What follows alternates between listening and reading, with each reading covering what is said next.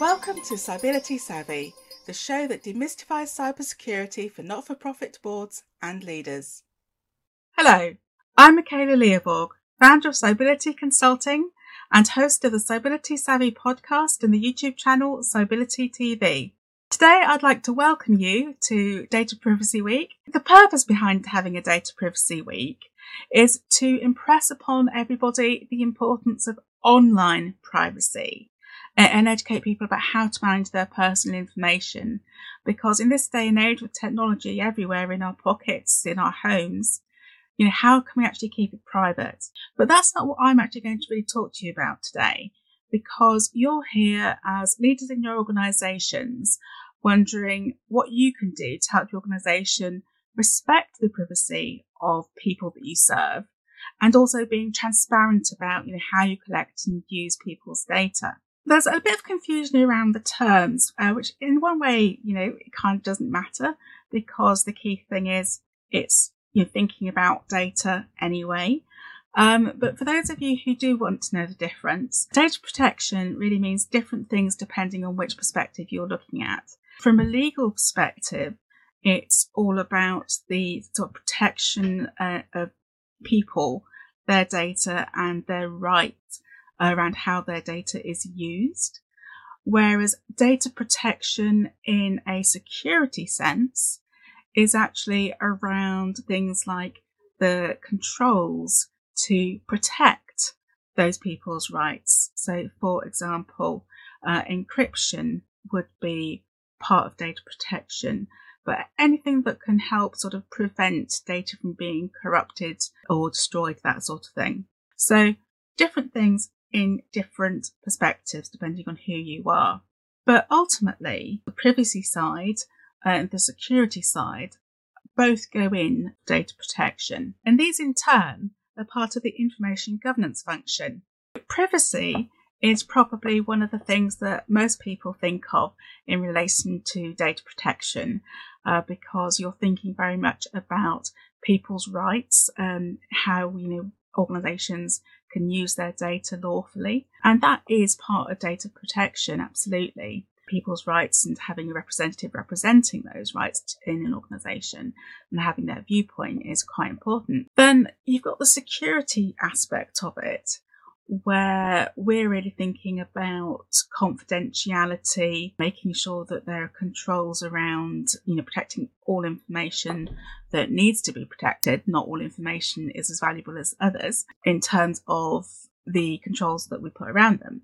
And then we've got the sort of thinking around integrity of information and making sure it's accurate and, you know, not corrupted and then also that information is available to all that need it at the time that they need it. So those are the sort of security concerns. Now, the thing that kind of joins them together is the aspect of confidentiality. From a legal perspective, you've got the common law duty of uh, confidence, where you know if there's certain information that somebody would expect to be treated as confidential, like my health record, for example, then people with access to that are expected not to share that with people without my consent. So you've got the privacy side looking at people's rights, you've got the confidentiality nature of some of that information, and security protecting that. One thing that kind of wraps around all of this is ethics um, around how data is used. When we think about how data is used, we think about the information lifecycle so this is really one of those sort of core building blocks for everything around what we do with data, from how we actually either create it in the first place or collect it from others, how we use it, where we store it, who we share it with, and particularly with partnerships uh, and not for profits, there's an awful lot of sharing that does happen. The bit that people tend to sort of sometimes forget is the archiving safely of that data if it needs to be kept for a certain period of time. And if it doesn't need to be kept, then the secure destruction of that data. When you think about, you know, sort of privacy teams, data protection officers, and security teams, we all care about data as it moves through that life cycle but we look at it in slightly different ways. Data protection professional would look at it from a kind of is it actually legal to do this from data protection law perspective? Also, a consideration to is it ethical? Because just as legal doesn't mean we should. In healthcare, actually, they also have Caldecott guardians whose role it is to specifically look at is it ethical to do that with healthcare data? When you've got a data protection person saying it's legal, in healthcare, Caldecott saying it's ethical, then when it comes to security, we don't need to worry about that because that's already been answered. We look at then how do we secure it uh, and actually achieve those objectives um, and make sure it can all be used in a safe way. So, we've already spoken about the elements around information governance, data protection, privacy, and security. But what does that actually mean for you as people that need to seek assurance and the responsibilities for the organisation? Whilst I've worked in information governance for a long time and I specialised in uh, information security, I thought I'd invite somebody along to uh, talk a little bit more about it. So I'd like to welcome Hannah Nacheva along to the channel today. Hi, Hannah. Hi, Michaela. Thanks very much for having me on board. Oh, you're welcome. Thank you so much for coming along today. Appreciate it. No problem at all. What was your take around the way I kind of broke out the privacy, data protection, security, and information governance? Yeah. It fits with the way that I understand it. it information governance being the governance of your information, whether that's personal data or whatever data it is, you know, personal confidential data, whatever you manage, it, that's information governance. Then we've got cybersecurity or IT security, which is the technical measures that you have to protect digital data or electronic data. I mean, we could all go into data management, data hygiene. It's it's fairly simple. Keep it simple. Stick to the KISS principles. I think there's a lot of confusion around some of these terms and what it really means for people.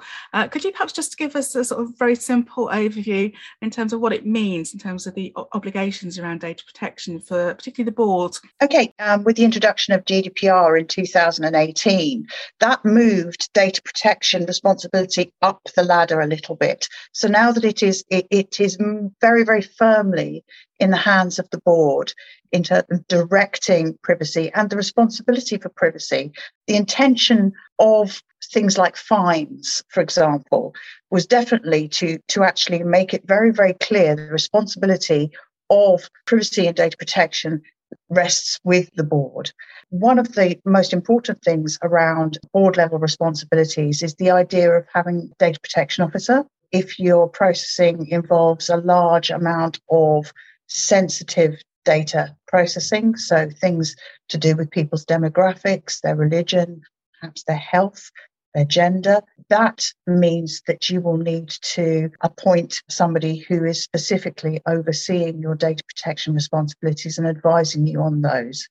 As a data protection officer, I will often be reporting back to the board on their responsibilities, giving them almost like a state of the nation report on their responsibilities in terms of data protection and how the organisation is meeting those obligations and keeping people safe, which is what data protection is about. It's important to bear in mind that the legislation's intentions was to try and balance out the rights of a data subject and to give them more control over their data and more more of a say in what large organizations do there's a power imbalance between an organization which tends to hold more power over people, uh, particularly in the employment space, when you're talking about uh, processing employment data or for the purposes of employment, where you have that duty of confidentiality over the, the information that you use. The, the responsibility of the board is to make sure that they are being responsible and ethical with that processing,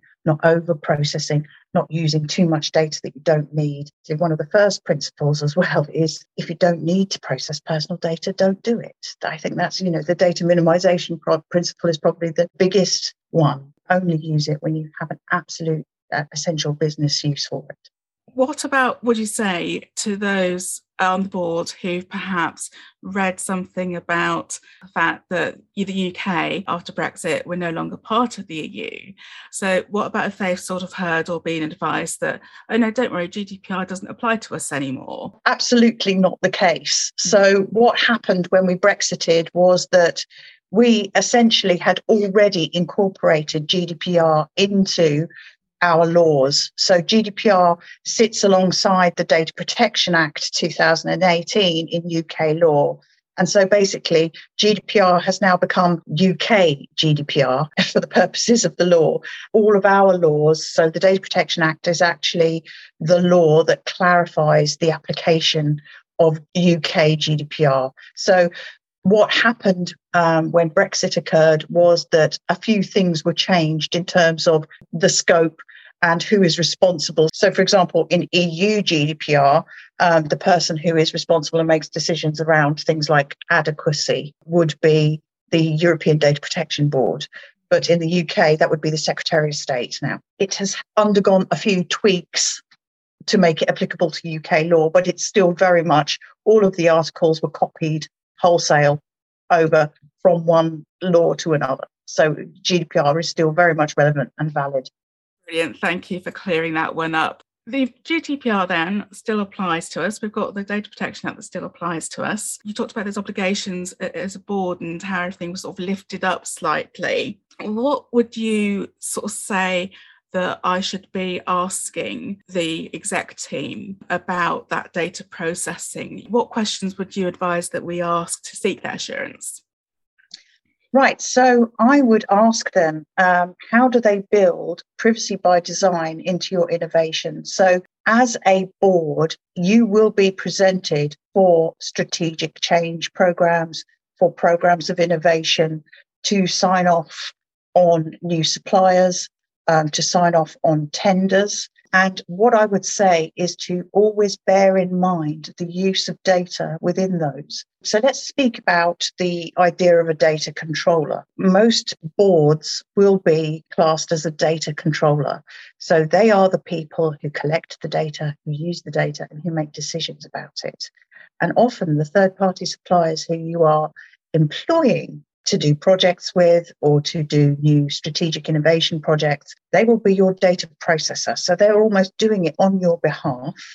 You are still responsible as the data controller for whatever the data processor does. So therefore, it's very, very important that you scrutinize those tenders you scrutinize the use of the data, you scrutinize the data transfer and the data security arrangements within the contracts.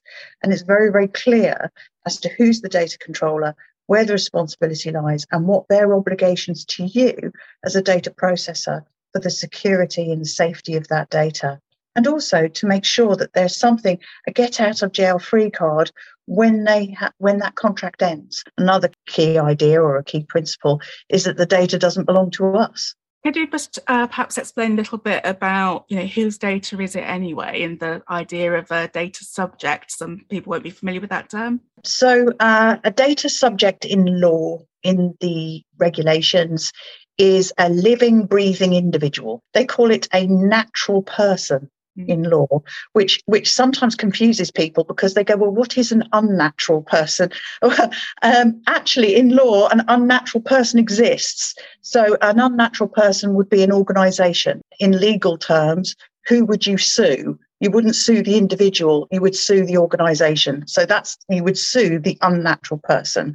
Whereas GDPR only applies to natural persons in law, and these are living individuals who have rights. And remembering the origins of data protection comes from Article 8 of the European Human Rights Act, where that, that comes from. And living people have rights and, you, and they have rights over their own data, and the data belongs to them. If it identifies them, then it is their data. You are borrowing it and using it with their permission. That's a really key point right there. Companies think they own data that they've collected, when actually it's more the organizations are custodians of that data and have responsibilities to those. I just want to go back a little bit. You mentioned the importance of obviously looking at it throughout the whole life cycle. Talk just very quickly, a little briefly about the sorts of things we might be thinking as we move through that life cycle? Say, for example, we have employed a new web design company to come up with a new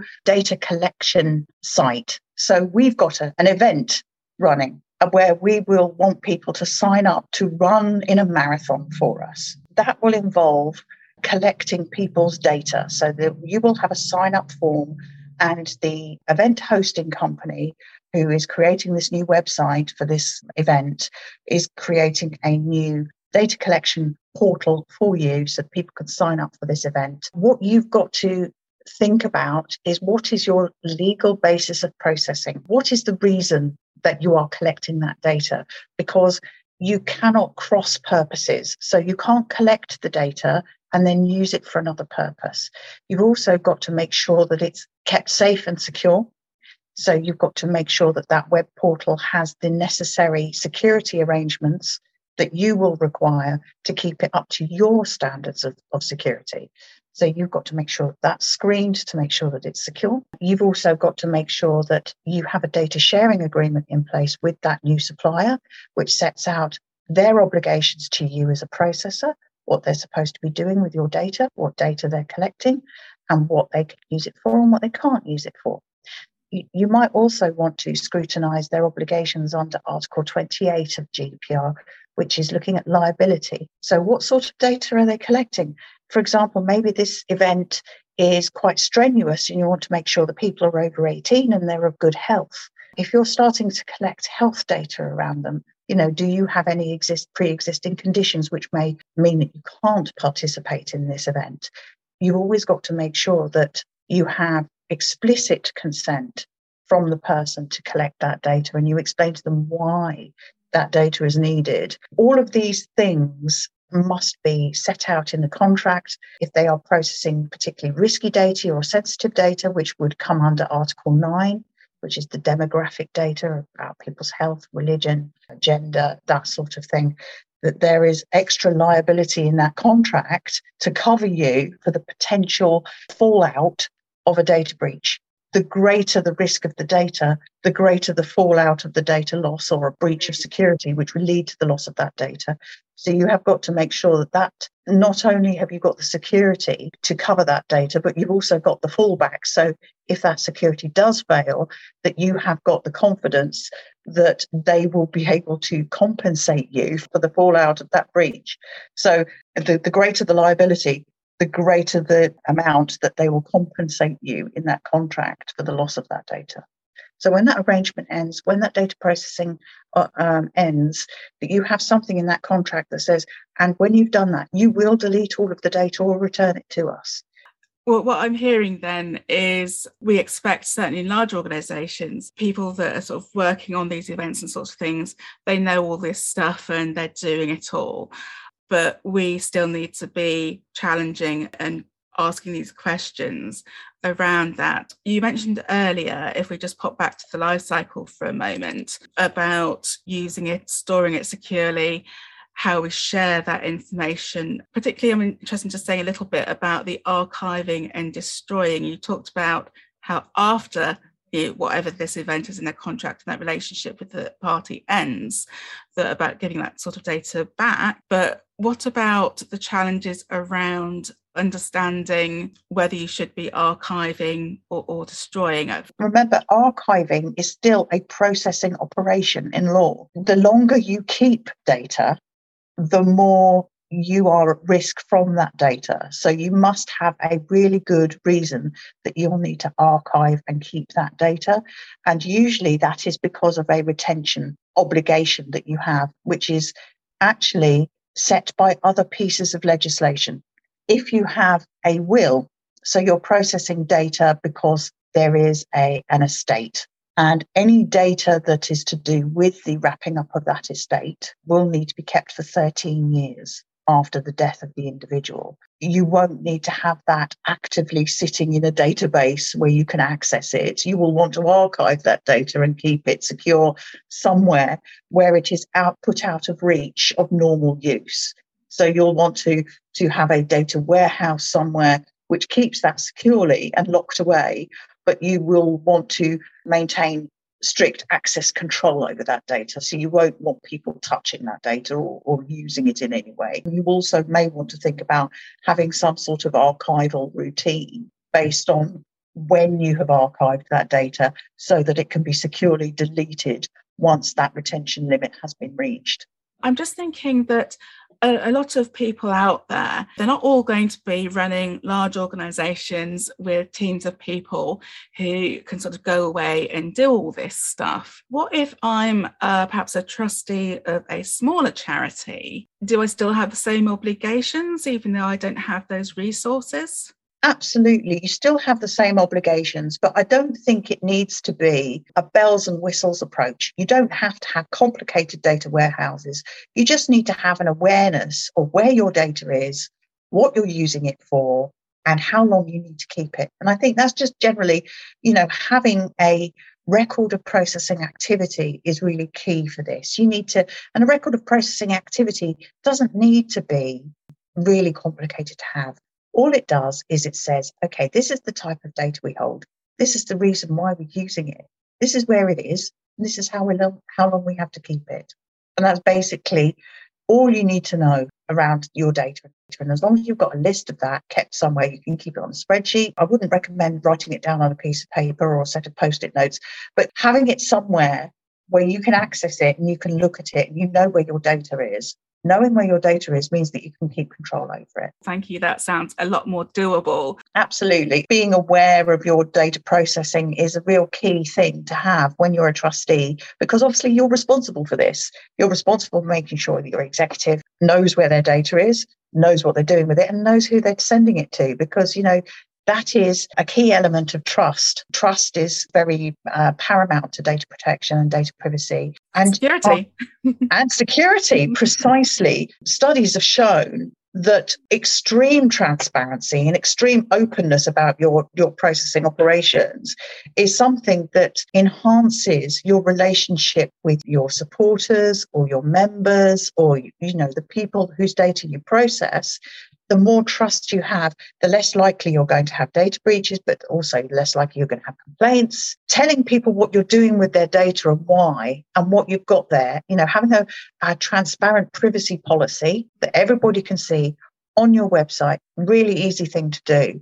Just telling people whenever you collect their data, this is what we're doing with your data. This is why we do it. One of the things that I always say to people is if you're afraid of telling people what you're doing with their data, do you think you really should be doing it?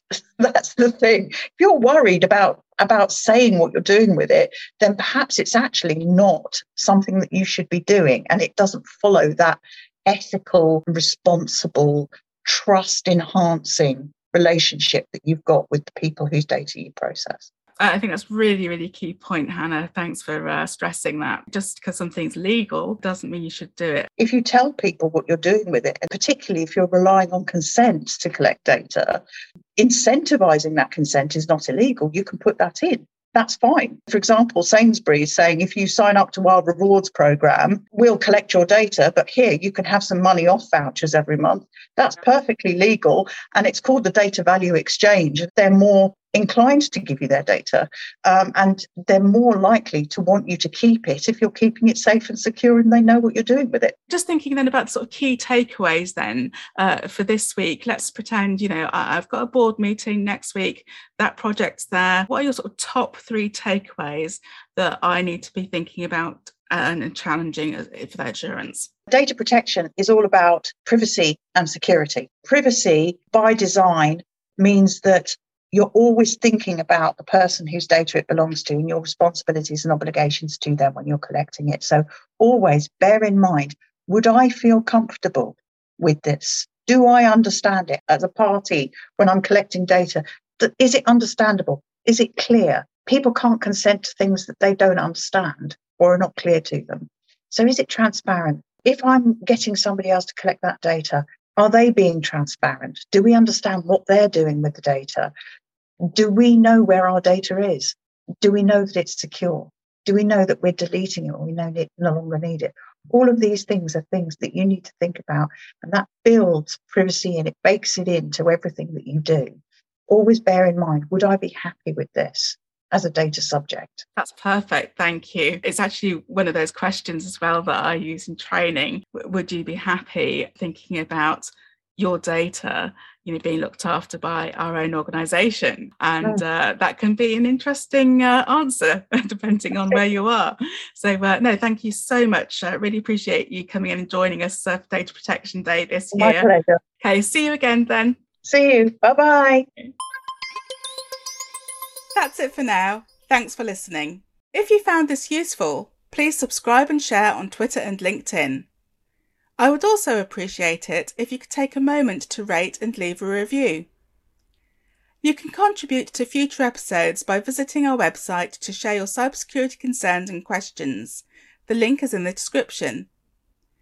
This show was written and produced by me, Michaela Leovorg, and co-produced and edited by Anna Garner. Music by CFO Garner. I hope you join us next time.